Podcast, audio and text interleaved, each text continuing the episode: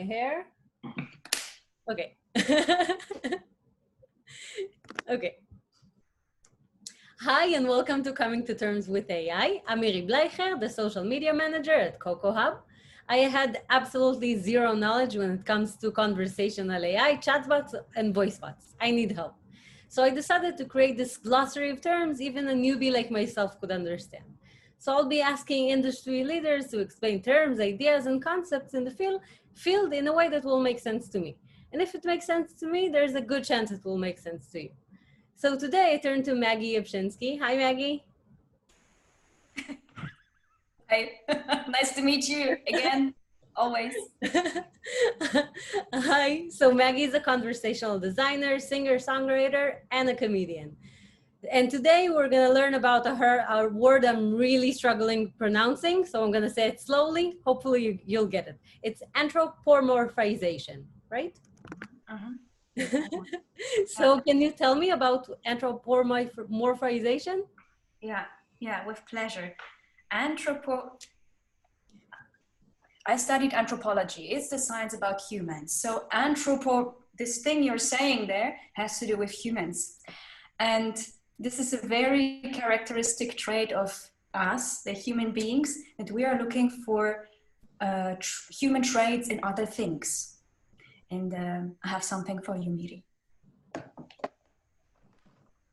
mean, this is the Tupperware and they never fit, okay, but what do you see here? A lid? Is it a lid? This is the the oh yeah the cover. But does that remind you of something? A face?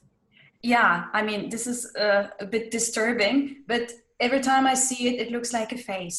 And this is what we always do. It's not a face, of course. We know this is not a face. I look at a car, I see a face. I look at, you know, where I plug my uh, my lamp or my um, hair dryer, I see a face. You look at my face, you see a face. You see everywhere faces, yeah?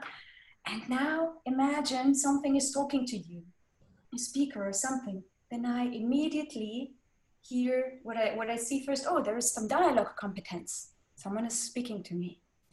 And human brain is old. We did not adapt to all this tech. So the first thing we do is naturally we think there is some subjectivity behind it with emotions, empathy, with a character. And then our expectation rises. And sometimes, have you chatted to bots sometimes? I have. I try my best. Yeah. So sometimes they are very frustrating moments, right? Agreed. And uh, and do you do you curse with bots?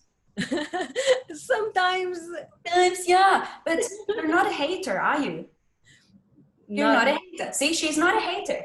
so this is just, you know, we can't help it. But with the anthropomorphization, I think I made it. I made it. I made it. With the anthropomorphization, we are projecting traits and our expectation of something human like as a behavior is raising. This is why the frustration is so high.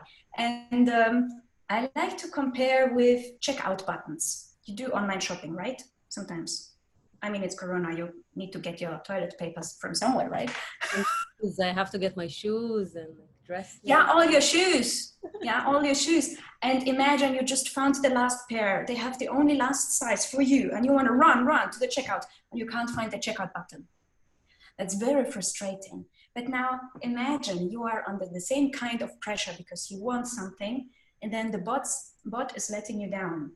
And this is now not a visual interface, but an interface that is so human. This language, language is very human, is a very human invention, cultural thing, and it it really, um, how do I say? It uh, it gets you on a very, it frustrates you on a very deep level of your consciousness, and um, this is why I think that people who are building bots, voice assistants, and doing this technology, they should not just say a bot is a bot, people know it's a bot. No. Yeah, they might know it, but underneath there's so much more happening and anthropo porno, this anthroporno thing, um, it's a huge thing. So we should try to learn more about it to make our technology more inclusive, more empathetic, less dehumanizing. That's all I have to say. Yeah.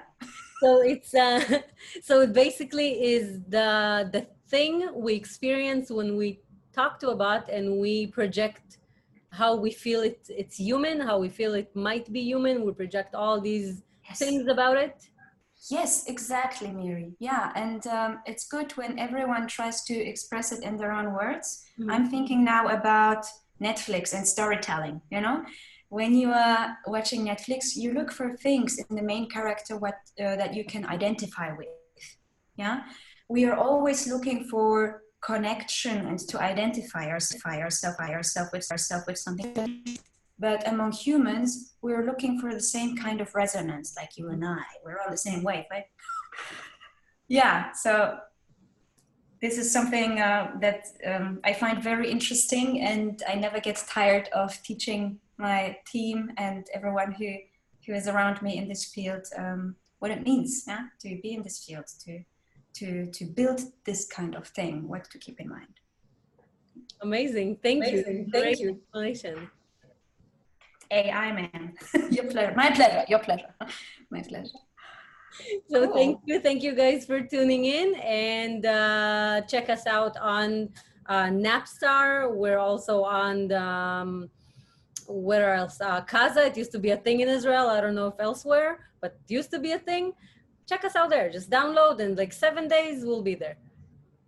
Bye. See you soon. Bye.